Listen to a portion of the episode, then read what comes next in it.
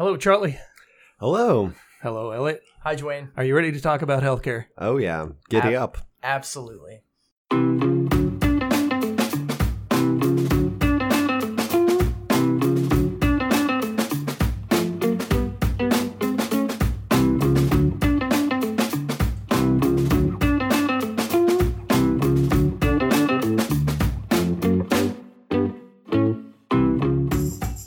Top Priority, a production of the Americans for Prosperity Foundation's Grassroots Leadership Academy. I'm Dwayne Lester. Today's top priority is healthcare. It was recorded on December 17th, 2019. There are two people helping with this one. My name is Charlie Katebi, and I'm the health policy analyst for Americans for Prosperity. My name is Elliot Fox, and I'm the Director of Healthcare Initiatives for Stand Together. All right, gentlemen, let's get to know you a little better. Charlie, if you don't mind, tell us tell us your story, man. That's really what I want to hear. What's your story? Sure, sure. So I first got interested in healthcare policy a few years ago. I was working at a state policy network think tank in the state of Wyoming. And I saw firsthand a lot of the problems with our healthcare system. It's a very rural state. Um, the area doesn't have many healthcare providers, and costs as a result are extremely expensive for healthcare.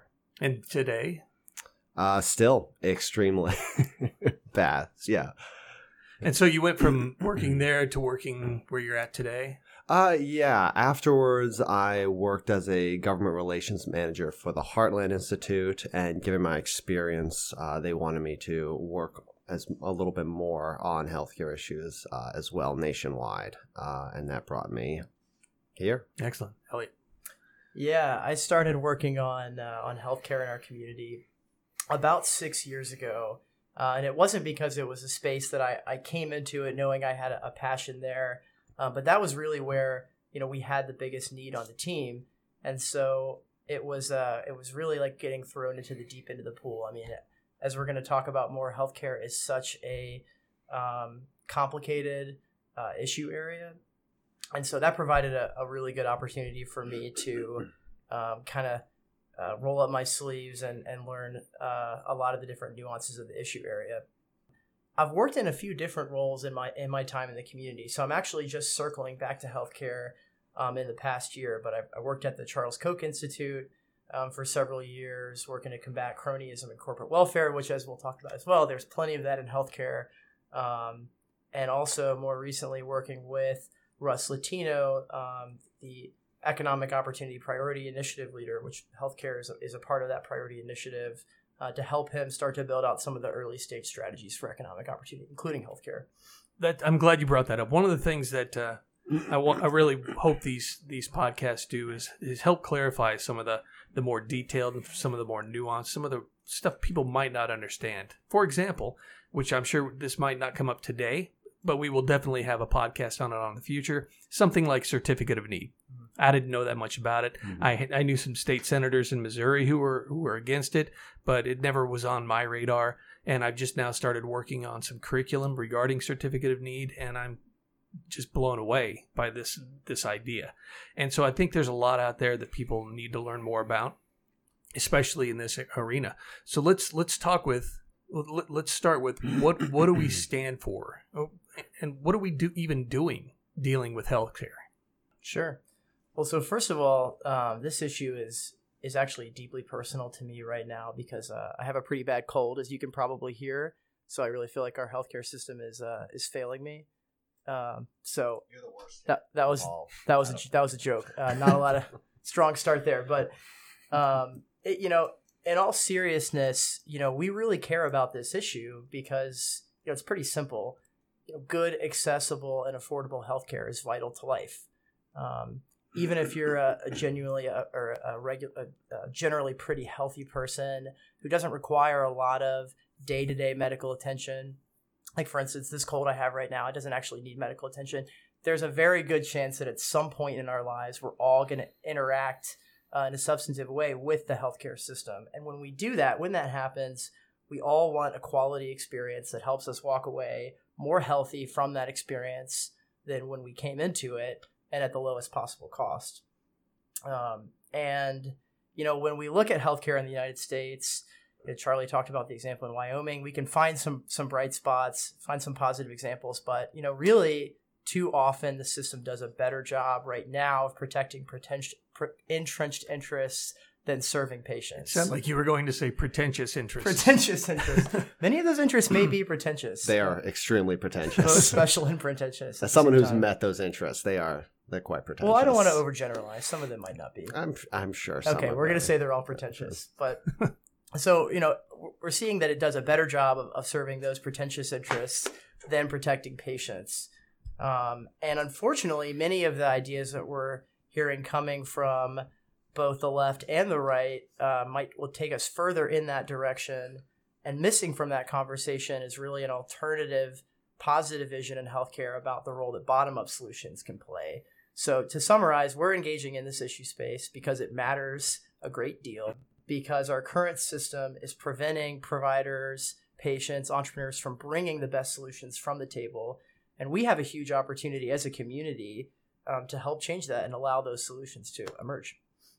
And it sounds common sense that like a healthcare system should serve patients, um, but all too often those entrenched interests, um, they're the ones making those decisions. It's not patients, it's not families, it's not communities, um, and unfortunately, they're one of the leading reasons why we have all the problems we talk about in our healthcare system. Where there's a lot of areas, particularly in Missouri, as an example, uh, where there's just not that many healthcare providers um, and the providers that are that are there and are remaining, they're there for a reason. They're there because they've prevented everyone else from coming in and competing, and as a result, they can charge much higher prices for a lot of basic healthcare services. Um, so we want to reset the conversation and really talk about what are the what are the reasons why our healthcare system is such a mess. Why are costs so high? Why is it so inaccessible? And how can we address them, break those barriers, and really reset the conversation towards getting a healthcare system that serves patients and not those entrenched interests. So I'm glad you brought up um, breaking those barriers. That's really, you know, that's the foundation of our vision. We exist to break barriers. So let's talk a little bit about how we're doing that. What what is it in this arena? What barriers are we breaking? Sure, sure. So let's start with certificate of need. Um, that was what something you mentioned. So in about 35 states, if you're a healthcare, if you're a hospital or a healthcare provider and you want to open in a new area, you actually can't. Um, and the reason why is because there are these laws that state that if you want to open, you basically have to make the case to a government board um, that that community actually needs the healthcare facility that you want. That you need to prove that they need the new services that you're going to be offering, the new uh, staff that are going to be coming in. Um, and if you don't, and if you cannot prove that, you you won't be able to open that facility. Um, and a big reason why those barriers block these uh, providers from coming in is those boards often staffed by existing healthcare providers. Um, so in Michigan, for example, over half of the state's CON board is represented by hospitals. Um, and in South Carolina, for instance, um, the co-chairman of the state's certificate of need board is the vice president of the state's largest hospital group. Um, so these boards have an active interest in making sure that new competitors don't come in, and as a result, costs can go through the roof. Um, in fact, uh, there was a study that found that areas where there's only a single hospital charges 12% higher prices than areas where there's more competition. So if I understand you right, you're telling me that that there's a government entity out there Mhm. that decides whether a specific area needs more health care That's right. provided to them. Yeah. And that board is generally staffed or, or made up of, comprised of existing healthcare professionals who would be in direct competition with this new entity. Yep. Absolutely. That's right. And I, I, what I've found is that there are typically three groups of people when it comes to certificate of need. There are people who haven't heard of it. That's most of us. Uh, there are folks who benefit from it, and then there are folks who have heard of it, don't benefit from it, and recognize instantly that it's a just a ridiculous scheme um, that benefits uh, entrenched providers over over patients. I'm I'm confused as to why we would ever establish something like this. What was the logic behind it? I mean, there there had to be Mhm. something, some selling point. The selling point behind this was it's all started back in the 1960s. Medicare and Medicaid came onto the scene. They started charging, they started throwing a lot of money at the healthcare system.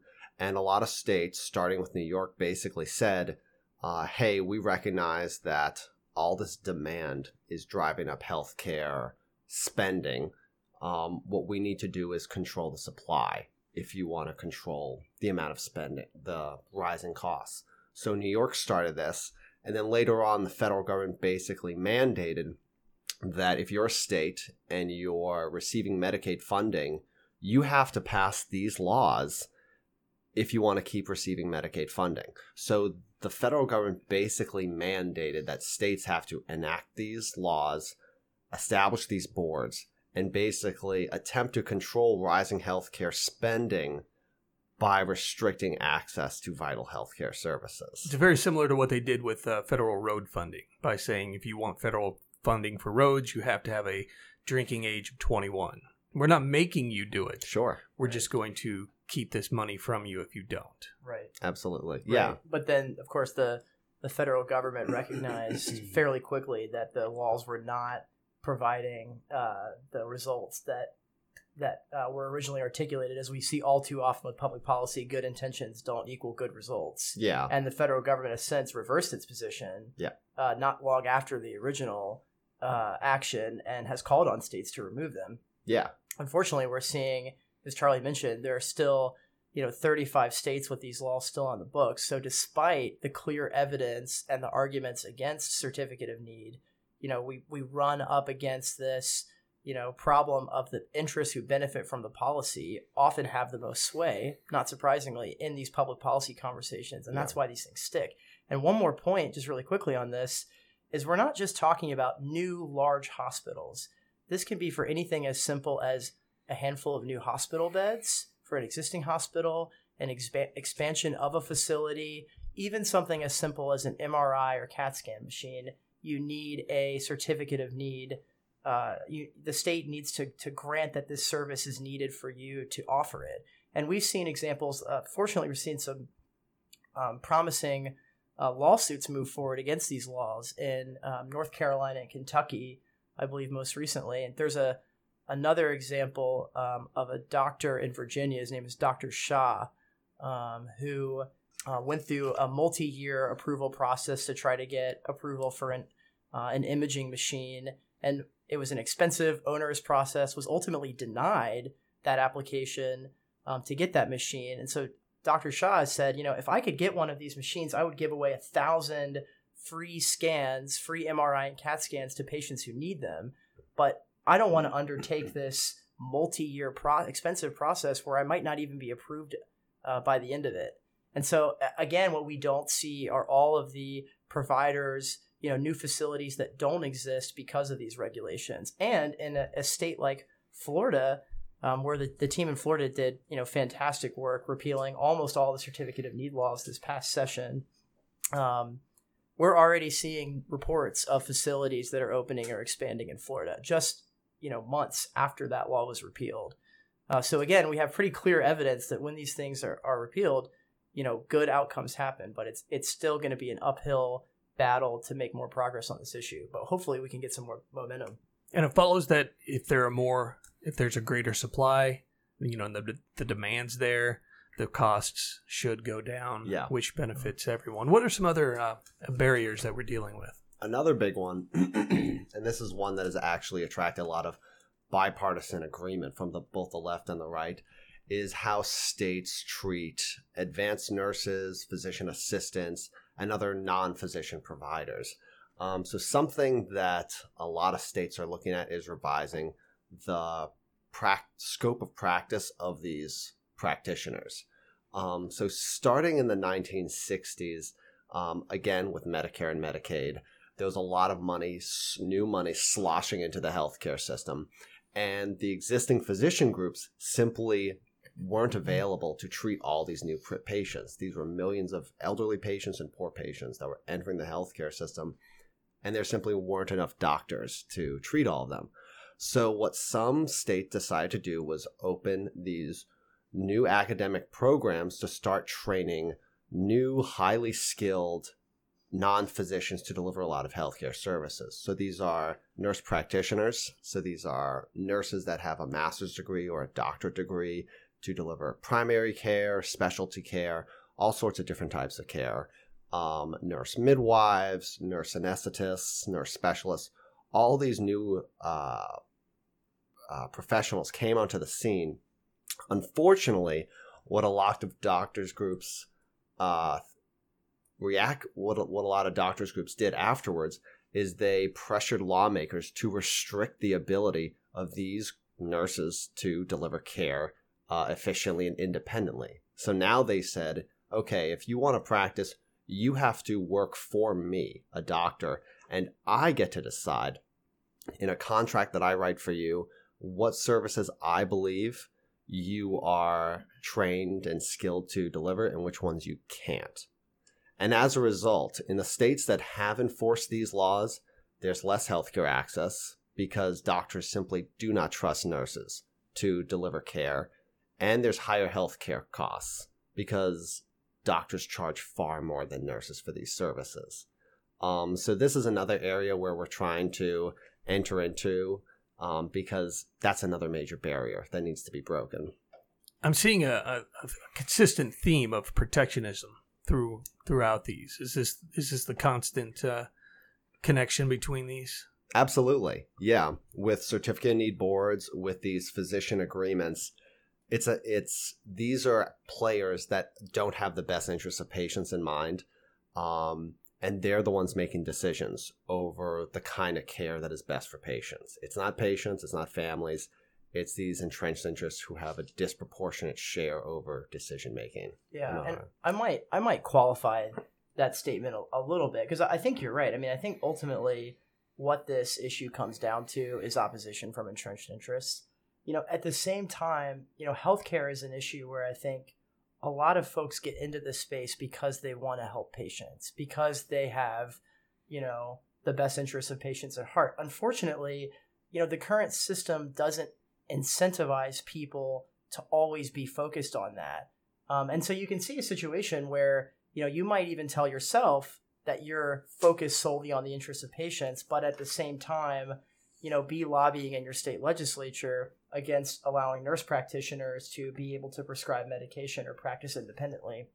And unfortunately, what we've heard from some physicians is even if they, you know, ideologically agree with this point, uh, or or can see the the evidence in favor of why you know nurse practitioners or other advanced nurses should be able to provide these services, they're not going to be looked upon favorably in their community if they come out vocally in support of these issues. And so I think really the it, it's helpful for me to look at this as a systems problem. You know, the current system, you know, doesn't doesn't create the right incentives for the actors and the, the stakeholders in the system, whether they're hospitals, whether they're physicians, um, whoever whoever they whoever we're talking about, um, to you know be in support of of those things that are going to best benefit physicians. And I think you know one thing that we see in the healthcare space is that we're kind of ironically we're off we're often focused on band-aid solutions to the problems. So this constant you know, again, well-meaning drive to solve the constant problems that are coming up in healthcare kind of work uh, in a symbiotic, in a bad way, relationship with these entrenched interests because there are always problems that need to be solved in healthcare. It's true that prices need to be lower. It's true that prices need to be more transparent and that healthcare needs to be more accessible. But rather than looking at the underlying problems, the underlying barriers to why those things are not the case now, there's always a demand for that quick fix, top down solution that usually comes in the form of a mandate. And I think this is where we really see a powerful role that we can play in this space because the conversation is really dominated right now, you know, by healthcare policy advocates, again, who are well meaning, but who are really focused on how we can kind of keep building layers of band aid solutions on the problem rather than looking at the underlying causes. We're consistently seeing government create solutions to problems government created That's which right. creates Yes. more problems, which we need more solutions for. Exactly, and we and we still hear, uh, and for some of us, it makes us want to tear our hair out. That tear our hair out. That uh, we've we've tried the market approach in healthcare, uh, and it's just not working. When what we have in healthcare is it really couldn't be farther from from a free market right now. Yeah. I mean, we're just talking about basic, really basic reforms. This is Econ 101 reforms. There's limited supply, so prices rise. All we're saying is allow supply to meet demand, allow providers to meet the needs of patients, and allow more of them to compete so that they can offer lower prices. Um, and this simply hasn't happened for 50 years in this country and now people are surprised that healthcare costs are out of control. If you go back and uh, I love hearing that Uh, we've tried the free market approach, it hasn't worked, and I, I, I always reference a, a book called "From Mutual Aid to the Welfare State." Don't know if you've ever read it. Great book. Talks about what healthcare was like when America started up until around the the 50s and 60s, and how what a dramatic turn it took. But believe it or not, uh, people took care of one another. You know, I, again, I go back to the question: What if government doesn't do it? If government doesn't do it, are we just going to let people die in the streets? I don't think we'll do that. We our history has shown we don't do that. We will help take care of one another. Um, so what I'm hearing, correct me if I'm wrong, is that these barriers that we're breaking are being created by government with cronyism, with cronies out there that are Yeah. that are keeping people from competing with them. So we've got certificate of need. Um, what was the other one you said? Uh, the uh, scope of practice Scope of barriers. practice. What else? Anything else? Uh, telemedicine is a big one, and that's another. And this is sort of another uh, barrier that has sort of come about that we've sort of realized that still exists. Um, another way that a lot of patients are trying to deal with all those healthcare provider shortages, such, such as like if you're in Missouri, there's a lot of rural communities that have Mhm. um, a lot of problems accessing healthcare. So a lot of patients, what a lot of patients are doing now is remotely accessing healthcare services from uh, providers remotely. So they'll have a Skype conversation, for instance, with a physician or a nurse practitioner. Um, this will be in real time, and then they'll be able to determine they'll be able to determine their diagnosis and maybe be able to prescribe medications. Unfortunately, there are some existing barriers to this new uh, technology, and these are state licensing laws. So, for instance, in the state of Missouri, there are a lot of there just simply aren't enough physicians available to deal with all of the patients' needs of the state. So, what a lot of people are talking about now is why don't we allow physicians or healthcare providers in other states to serve those remote those needs, uh, those remote telemedicine needs of patients within Missouri? And a big problem is that state licensing laws basically require you to get a physician license, a medical license within the state where the patient is, um, where the patient is located, and that's a big problem because those states simply don't have enough physicians and providers. So something that we're looking at now is basically removing those licensing barriers and saying that if you're if you want to receive uh, telemedicine services from a provider in another state, you should be perfectly free to. And that's something we did, we worked on in uh, the state of Florida this year. So this summer, the legislation was passed that we worked on that would basically allow Florida residents to access telemedicine services from any provider in the country. Um, and this is really going to open up a lot of access because that state has a lot of provider shortages like Missouri and a lot of other states and they pay higher healthcare costs as a result because telemedicine services often cost less. Um, Yeah, so and as Charlie mentioned, a lot of this stuff is pretty common sense, right? I mean, you know, if especially if Florida, a state where a lot of people are, are living there for part of the year and living somewhere else for part of the year, you know, if you have a, a, a physician that you that you know and trust and you've developed a relationship with, and then you move, you know, it's hard to think of a reason why you shouldn't still be able to continue to see that physician and have a relationship with that physician when the when we uh, you know for many years we've been at the point where technology can allow you to continue that relationship. And so again in a lot of these cases it's econ 101 or it's just making sure that our laws are reflecting the advances in technology and are able to catch up with that We've talked a lot about external barriers that the government's creating and, and cronyism's creating. I'm I'm curious. Are there any internal barriers that that we're having to deal with? And mainly, I'm thinking about technophobia. Uh, Are there are there groups out there that are really um, pushing against some of these reforms because they you know they have internal barriers that that make them scared? Yeah, I mean the answer is is yes, um, and I think you know understanding the role that culture plays in healthcare is something that we're always trying to learn more about, and it's it's one where um, you know actually be it, it'd be beneficial for you, Dwayne, probably to have a conversation with a member of the of the tech and innovation team because they've done a lot a lot more thinking really in this space and have worked with some um, partners who are thinking about how to combat cultural fears. Uh, I know one group that they've worked with is uh, it's called Pessimist Archive. Have you heard of Pessimist Archive? And so they, you know, they have these examples of kind of of technophobia fears from over the years that seem ridiculous to us now, but people apparently took seriously um, back in the day about uh, you know how automobiles are going to change the structure of our brains and Yeah, like like- elongate them or weird things like They had, a, that. they had a great podcast on uh, mirrors. People were Yeah. were afraid of mirrors because they would create such a vanity problem in the in the country that we should just abolish them, lest we uh, become so vain. right. Clearly, that happened, and they were probably right. right exactly exactly yeah, one, one thing I, I will say is that i think you know certainly in terms of, of looking at this through the lens of self-actualization the healthcare system puts significant barriers on people being able to do that. And, and one dimension of that is you know if you're not able to receive uh, you know quality medical care at an affordable price you know that's something that's going to hold you back from being able to to realize your true potential. This is basic stuff maslow's hierarchy of needs you know basic needs being met. Another way to look at this is you know people that are currently in the healthcare system.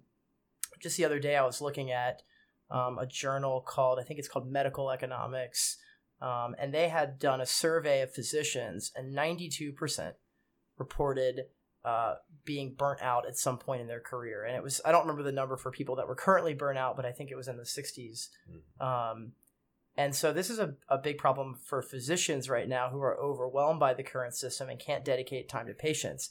So when after that question they asked you know what's the biggest reason for your burnout? And the, the most common answer by far was government regulations or administrative paperwork resulting from um, you know administrative uh, burdens. Um, and so i think again this goes back to you know providers that want to help patients want to do the things that are in the best interest of patients but in many cases just can't because of the current system. My my uh, childhood doctor, Doctor Carpenter, great doctor. When he uh, he had retired, yeah, but he didn't stop practicing. When we'd see him, he was always tan. He was always looking good. And where where you been? Oh, I've been down uh, down in the Bahamas. Oh, vacationing? No, practicing medicine because they'll let me down there. yeah and he would talk about the fact that I can just treat people. I don't have to spend so much time filling out forms and reporting to the government what I'm doing. I'm I'm just allowed to treat people. And so when you talk about self actualization, I want to make sure that we're we're understanding it isn't just the self actualization of the patients. It's a self actualization of the doctors. These doctors did not get into this field because they enjoy bureaucracy. They got into this field because they, they want to help people and they want to make some money and they're not being allowed to help as many people as they can and and often uh, the government's limiting the amount of money. And so that you know that's i know we it, it sounds like a contradiction that healthcare costs are so high and, and doctors aren't making as much as they should but Hmm. that- that's the that's the fact. And and maybe maybe they make less uh, per patient but they're allowed to see more patients. I don't know. But i know that that when you look at the surgery center of oklahoma city and you see that they are they are serving people at a low cost and they are making the money they want and that they are happy to be doing what they want you can see the difference between someone who is burned out from dealing with paperwork and bureaucracy versus someone who is who is becoming actualized who's living uh, what they want to live that's a big difference and it, I, I I think it's important that we have doctors who are enjoying their work and not doctors who are who are seeing us as yet another stack of paperwork. Yeah, that's exactly right. Uh, and I'm really glad you mentioned Keith Smith. Um, after uh, folks who are listening, after you listen to every single one of Dwayne's podcasts, I would really encourage you to listen to a, another podcast um, pretty recently by um, the podcast is called Econ Talk. It's hosted by a guy named Russ Roberts, and he recently had Keith Smith, who founded the Surgery Center of Oklahoma, um, on his podcast, and it's just a great example. You know, listening to that podcast for me, it was really cool to hear about all of the different characteristics that we see when incentives are properly aligned between provider and patient. Um, and so we were here, you know, you're hearing all of these things that happen at the surgery center that don't happen in our current system. So you go to the website for the Surgery Center of Oklahoma, and the prices are transparent. They're all listed on the website. They're all a fraction of the cost that uh, our insurance companies pay to hospitals for the same surgery. And one of the really cool, uh, you know, aspects that stood out to me were how focused on quality all of the employees of that center are because the reputation is so critical. All it takes is, a is a patient or a handful of patients to uh, really you know have a negative impact on the reputation of the place, and as a result of that, every interaction and surgery that they're having with patients, they're really focused on making sure that patients have a quality experience. And I contrast that with, and I'm sure you guys have examples of, mm. as well of friends and family who all have some everyone seems to have some horror story of our current healthcare system of a, a hospital that stuck them with a bill for a service they didn't even get uh, or charged them for a mistake that the hospital made. It's it's you know i don't think we want to look at these kinds of examples as the cure all or the silver bullet but they're certainly bright spots um, in our in our current system right now. And it also reminds me of a one example um, we didn't talk about which is of direct models um, direct primary care. direct primary care. Yeah charlie do you want to yeah sure. yeah so another issue so we talked about uh, the problems with uh, physicians basically having to divert all their time to administrative issues and not being able to actually deliver care to patients um, and something that a lot of physicians are starting to do now is deliver direct primary care so instead of the traditional fee for service model where they'll deliver care for a patient and then bill their insurer independently with a an, on a on a fee for service basis. So they'll charge them for each different thing. That costs a lot of money for a physician to bill an insurer, and negotiate with them. He'll probably have to hire some administrative staff to do that. That can absorb about 30% of a physician's practice budget. Um, so what a lot of physicians have started to do now is revert to a direct primary care model. So under this model, it sort of works like a gym membership, where instead of you ch- instead of charging on a fee for service basis, now you basically charge every patient on a monthly basis. You basically say we're going to charge 30, 50 bucks per adult and about $20 per child. And once you move to that model, you're not interacting with an insurance company at all in fact, you're direct, interacting directly with the patient. Um, the exchange is entirely cash based. and as a result, you have a lot more time and a lot more money available to actually deliver care to the patient. In fact, direct primary care patients actually experience about 30 minutes uh, per visit with their doctor. Um, and under a traditional fee for service agree- arrangement, you can be lucky to get seven minutes with your doctor. Um, so that really helps doctors self actualize, really do what they went into medicine to do, which is to actually see a patient, experience what they're going through, understand their problems, and actually find solutions. That sounds a lot like concierge. Is that is that the same the same idea? Concierge medicine. It's the same idea, but it's different in the respect that direct primary care basically removes insurance entirely. Mm-hmm. With concierge, there is st- insurance is still there to pay for some parts, but with direct primary care, it's essentially removed entirely from the primary care experience entirely. Um, so and it is a lot less expensive, far less expensive than concierge medicine typically as well. That that sounds attractive to me because I think about, uh, you know, my family. You'd think with eight kids, you'd be going to the doctor all the time, but we rarely get sick. But if we had, it reminds me of that gym membership. People keep gym memberships month after month, and they never go because they're always going to go next month. Yeah. Um, and that that allows uh, gym gyms to stay open uh, because they they gyms always have more members than they can possibly fit in there because people aren't going to show up. So I could see the same thing working for doctors where they're getting these things. You know, they're getting the the monthly memberships coming in. And people go when they, they need to. Yeah. But it also benefits patients in another respect because if a doctor is only receiving a fixed, predictable amount of money per month, per patient, per year, they have a far greater incentive to understand what is that patient's diet routine like, what's their exercise routine like, how can they actually educate them on how to actually live a healthier life. So they actually take time to basically understand the patient better and make sure that they actually aren't going into the doctor that often.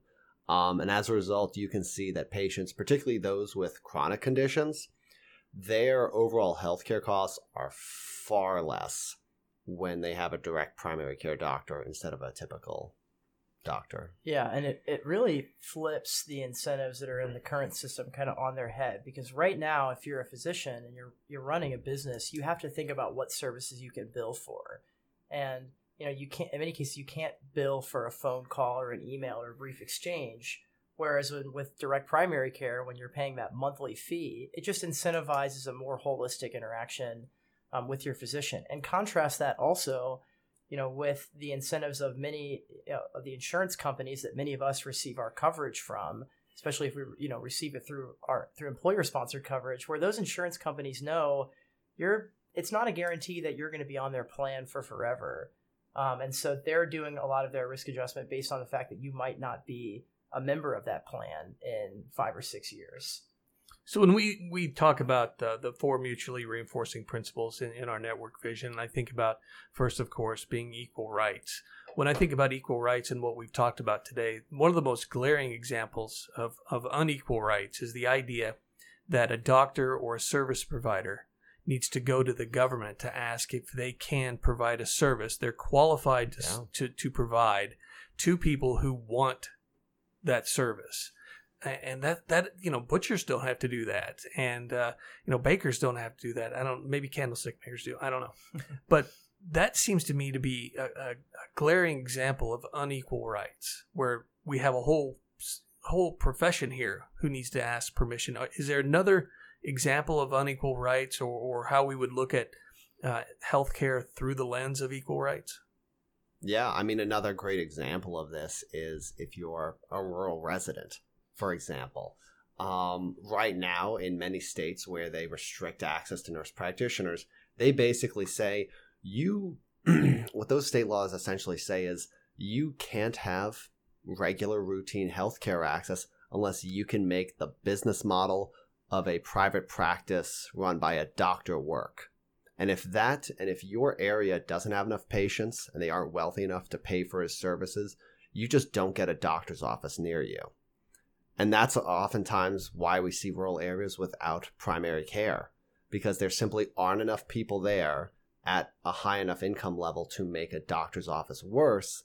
And to top it all off, they restrict nurse practitioners and nurse specialists um, who can make the financing work because they charge a lot less and they have a lot less overhead.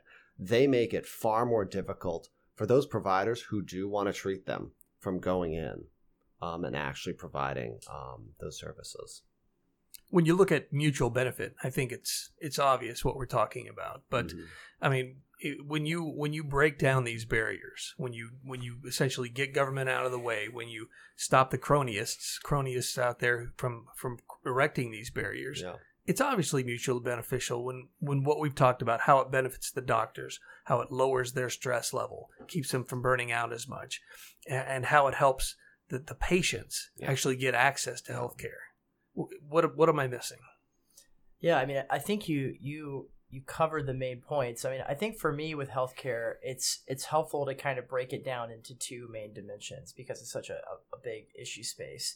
And one is the the payment side for care, and this is you know how we get you know how we pay for healthcare in this country. And right now, you know we have you know major public health insurance uh, or subsidized insurance through the government, whether it's through employer sponsored coverage, through Medicare, the public health insurance program for seniors, through Medicaid uh, for those with limited resources, or now through the Affordable Care Act, subsidized coverage for uh, the individual market. Again, this goes back to a theme we were talking about earlier, where a lot of these policies are well intentioned, they're meant to provide access to care, but a lot of them have had the effect of separating the patient and the provider, inserting a third party payer. And that is really uh, the crux of a lot of this is we've we've removed the incentives that have caused so many other industries and sectors to flourish um, and inserted that third party payer, which has really dampened the incentives for, for patients to seek out the highest quality care at the lowest possible cost. And it turns out when you remove those incentives, you get really bad side effects. Um, so that's so a, a, lot of this is on that dimension of the, the payment side of care. And then the second dimension is a lot of what we've been talking about today, um, which is really more on how healthcare is delivered, how it is supplied, um, the, the experience we have with our healthcare providers. And this goes back to the, the certificate of need regulations or telemedicine that we've been talking about. Um, but that is where, you know, we also, again, we have these regulations that prevent mutually beneficial exchange from uh, in between uh, providers and patients. Um, and you know, ultimately, we want to move away uh, from these restrictions on mutually beneficial exchange on both the payment and the delivery side of healthcare. We noted earlier that a lot of this is is protectionist space, which leads us to to openness. You know, the uh, the dimension of openness. Uh, mm-hmm. I, I, again, I, I, I think it's obvious that if we allow, if we open up this entire area and stop these these protections, stop the cronyism, stop the uh, the barriers from being erected, we will see incredible innovations that we, we couldn't possibly imagine. And we've already talked about one of those in, in the Surgery Center of Oklahoma. What what they're doing there is completely innovative. They're putting everything out there saying this is what you can expect to pay. And you could have something like that all across America if we just broke down these barriers. Yeah, absolutely. And I, I think you mentioned the, the specific reform that is needed there, Charlie, but it's mm-hmm. simply clarifying that direct primary care facilities not be regulated as an insurance product, um, which they're not. So I think in many cases, allowing this openness to flourish really should be pretty simple, you know, policy tweaks. And a, another one that comes to mind for me for this one is going back to telehealth and allowing um, providers to be able to, you know, offer services to patients across the states via um, telehealth technology. So I think, yeah, that's this is ultimately the system that we want to move to. And we we touched on uh, self actualization a little bit ago, but I think it's important to reemphasize when you when you are at home and you are looking at a stack of bills that you will take years and years to pay off, if ever. It is difficult for you to focus on self actualization when you're worried about your most basic needs, like how am I going to pay the rent? How am I going to put food on the table? How am I going to clothe my children? It is it is difficult when you can't meet the basic needs at the bottom of Maslow's pyramid. You can't focus at what's on the top. Yeah, and unfortunately healthcare is one of the biggest reasons why people get those enormous bills in the mail and they can't self-actualize. Um, they're landed with a big out of pocket uh, bill from the emergency room. Uh, their child uh, has an expensive illness. Um, and a lot of that is driven by all these barriers that we're talking about. Yeah. Um, and we're all seeing the headlines right now about the, you know, increasing cost of of care. Um, and and you know, part of this I, I think is, you know, as people become better off, it's natural that we want to spend more more money on on the you know medical care on something that's going to make us healthier. But that doesn't mean that there aren't significant underlying cost drivers right now that aren't being addressed. And I think that's really what we want to do is is look for those underlying barriers. You know, one thing I want to go back real quick to, to mutual benefit, and one thing we didn't talk about that I, I think is important is the idea that as we allow government to have all these things in place, we tend to we tend to focus on the idea that this is a government something government should be doing. And I keep asking the question: What if what if government didn't do that? What if they they didn't get involved the way they did, and it again, it goes back to what America used to be like. America used to be, you know, floor to ceiling mutual aid societies. We had we had organizations that came together with with the intent of helping people get the health care that they needed. And as we keep turning to government to say they need to do this or, or we need to have these these solutions, we are ignoring the solutions that could actually bring us together better as communities, to to bring us together better as neighbors, and that is a, is a, is an unfortunate uh, casualty in this whole argument. Yeah, I couldn't I couldn't agree more, and I think again, you know, one of the the major problems with our current system is we don't know the role that communities or that business could play in our current healthcare system because so much of that role has been crowded out by the role that government has tried to play via top down solutions. And so I think, you know, we really need to have a multifaceted approach um, and try to look for those bright spots in business and in communities while also, you know, working to move government to its proper role in healthcare as well. Um, but I think it's worth just emphasizing again. It's a point you've already made in this conversation, Dwayne. But on self-actualization, you know, it's part of it is on the you know the folks who are using the healthcare system and who are are spending their hard-earned money on it, and the other part of it is on the providers, on the entrepreneurs who are able to bring those solutions back. And I just think that's a really key point. If ultimately we think that the folks who are best positioned to solve problems are the ones who are closest to those problems, right? That's a guiding kind of philosophy of, of our community. And it translates into our healthcare work as well that we think the best solutions come from the bottom up. Then ultimately, we want to make sure that the key institutions of society put those entrepreneurs and providers in a position to be able to bring those solutions to the table. And so right now, we just don't know what we're missing in so many cases because they can't bring those solutions to the table. So that is that's really a, guiding light for a lot of our work is being able to allow or allowing those solutions to come forward.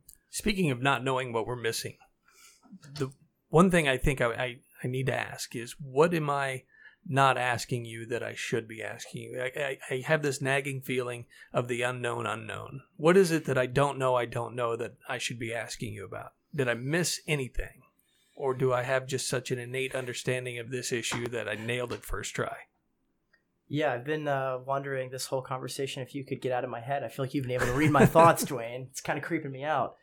No, I mean, I think we've really hit on the, the big points here. I mean, I think, you know, key points are the roles that different institutions can play in healthcare um, and the major, you know, public policy components of healthcare, you know, the how we pay for it, how insurance is, you know, subsidized in this country, and also, you know, improving the delivery side of healthcare. I think one thing that we talked about, but is a point that's really worth reemphasizing, is that, and it goes back to this idea of band aid solutions, that so much of the, the debate, especially the kind of high profile conversations that make headlines that are happening at the federal level, is they're on insurance coverage.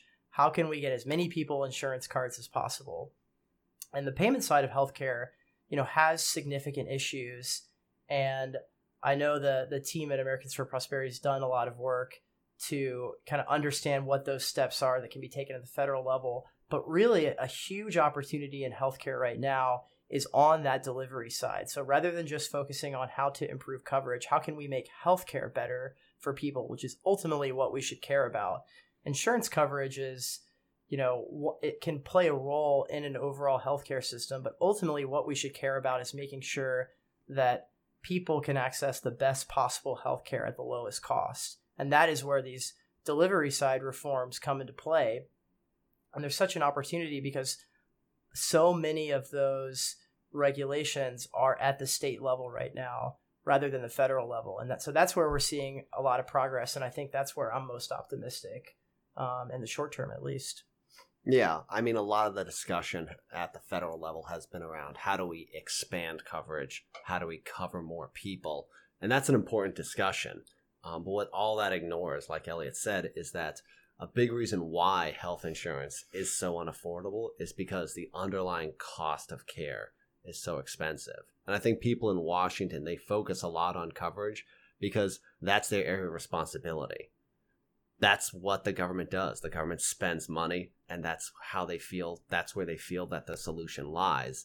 unfortunately for them, a lot of the solution, a lot of the reasons why healthcare is so expensive is because of those barriers that have come at the state level.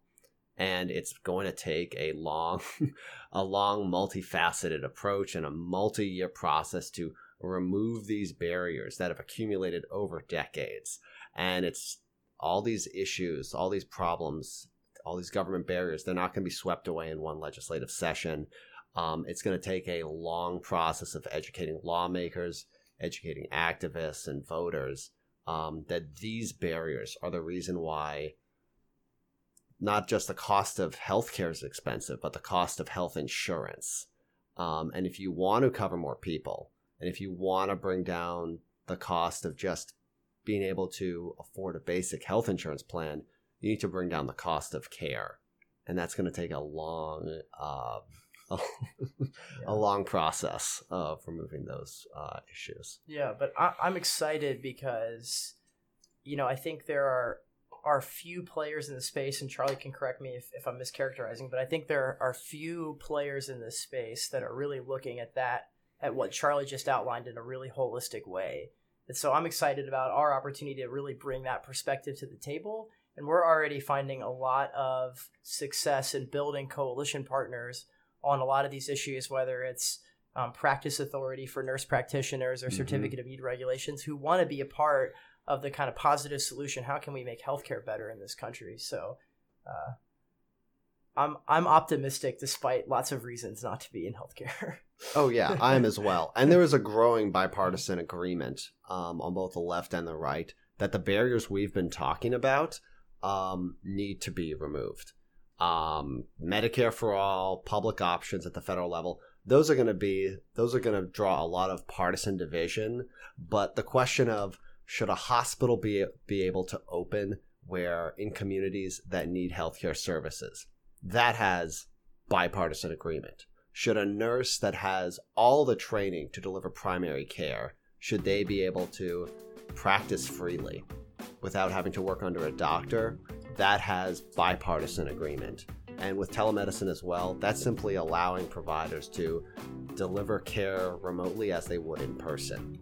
Um, so these things that we've been talking about, they no longer they aren't just things that we know will bring down costs and expand access, but there's a real opportunity to reach across the aisle and form real coalitions at the state level and the national level to get them done. Thank you for listening to this installment of Top Priority, a production of the Americans for Prosperity Foundation's Grassroots Leadership Academy. If you have any questions regarding today's top priority, please email them to me at toppriority at afphq.org. We'd love to answer them in an episode of Frequently Asked, a short podcast where we answer the most frequently asked questions regarding our priority initiatives. And if there's an aspect of today's priority that you want us to discuss further, let us know that too. Until next time, I'm Dwayne Lester, and thanks again for listening.